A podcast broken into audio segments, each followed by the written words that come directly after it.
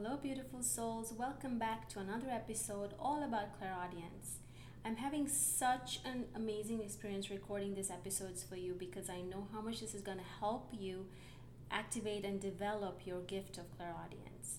Now, today I wanted to talk about how to develop your clairaudience, and I'm going to show you three ways you can do today easy super easy simple ways that you can incorporate in your day-to-day activities to in order to strengthen and activate the gift of clair audience. So listen to these three exercises carefully and do practice because you need to practice every single day in order to strengthen this muscle or strengthen strengthen this gift of clairaudience okay so the first exercise is training yourself to hear very subtle sounds and now, why this works? Because as you train yourself to hear more of the softer, fainter, um, very subtle sounds in the physical world, it'll be easier for you to pick up the sounds from the spirit world.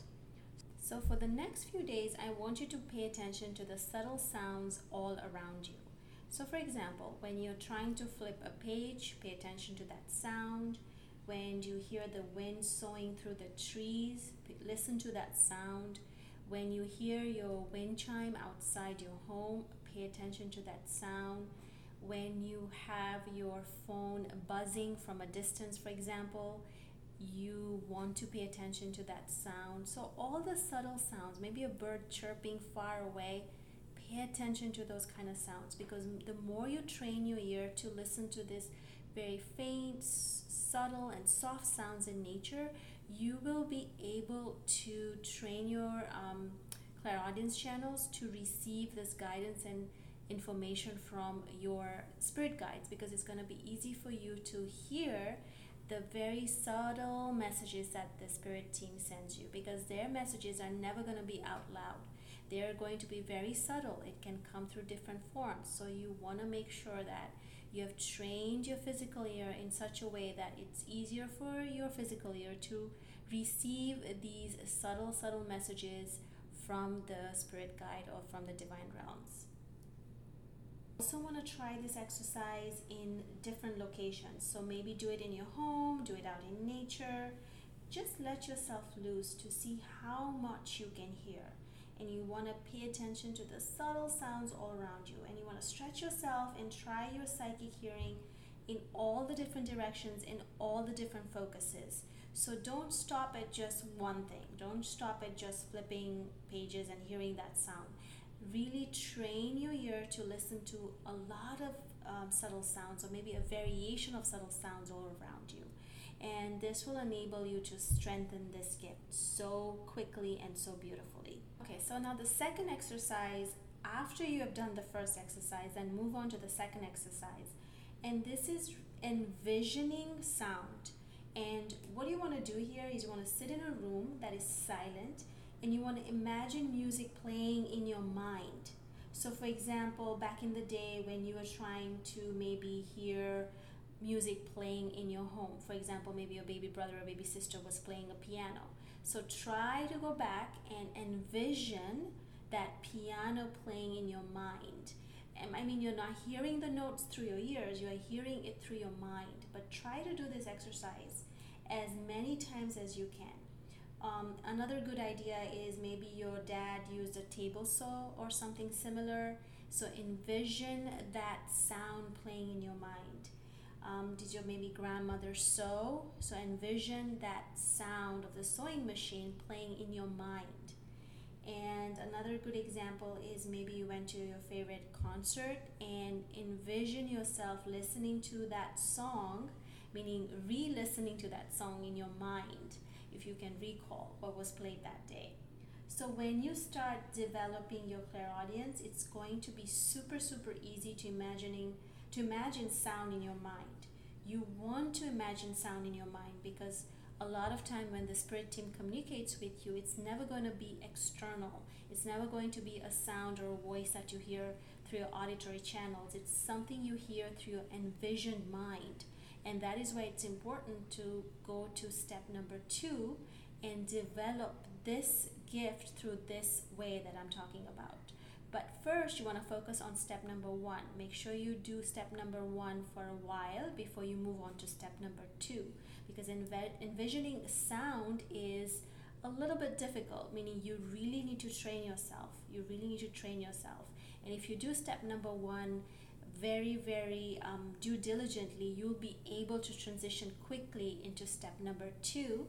And here you're going to be able to envision the sound or the music played in your mind. Now, step number three that you want to incorporate in order to strengthen your clairaudience channels is to ask for spirit messages. And this will enable you to train yourself to have a two way communication with spirit. And this will enable you to be more confident in your clairaudient abilities. So, this is super important that you do step number three after you do step number one and step number two. So, what you want to do is that you want to practice asking questions and receiving information from spirit.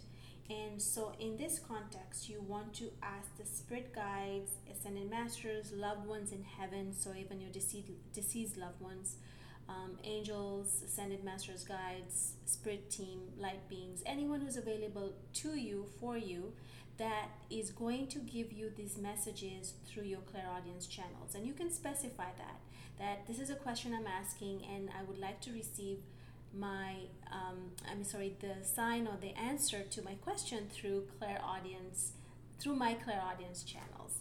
And when you're specific enough the spirit guides will hear you will listen to you that way and you'll definitely get your um, answer or your sign through your clairaudience channels.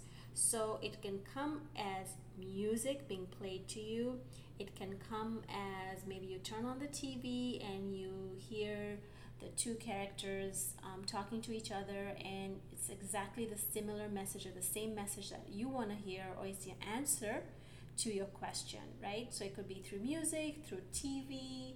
It can also be that you hear um, a song played in the car, or maybe you overhear a conversation between two strangers and whatever they're talking about is exactly what you asked your spirit guides to help you with. And so when you practice this two way communication, like you ask a question and then you wait for your spirit guide to respond to you through your clairaudience channels, this will help strengthen your clairaudience abilities. And again, it's going to give you a lot more confidence in developing this gift because I know a lot of it is more confidence because sometimes you feel like, well, I'm hearing this. Is it just something I'm hearing in my mind or is this something I'm imagining? And you don't trust the information that comes through. But when you're very specific and you ask your spirit team or your spirit guides to really send you messages for your question, through your clairaudience channels, this will surely happen that way, meaning the gift of clairaudience will activate, will strengthen, and you'll be able to develop this gift rather quickly. If you absolutely loved today's episode, I would love for you to connect with me on Instagram at Sacred Heart Nurse or visit my website, sacredheartnurse.com. I also teach spiritual gift activations in my free Facebook group, so don't forget to check out the link in the episode notes section for this particular episode. I'm looking forward to connecting with all of you. So much love and light. Thank you so much.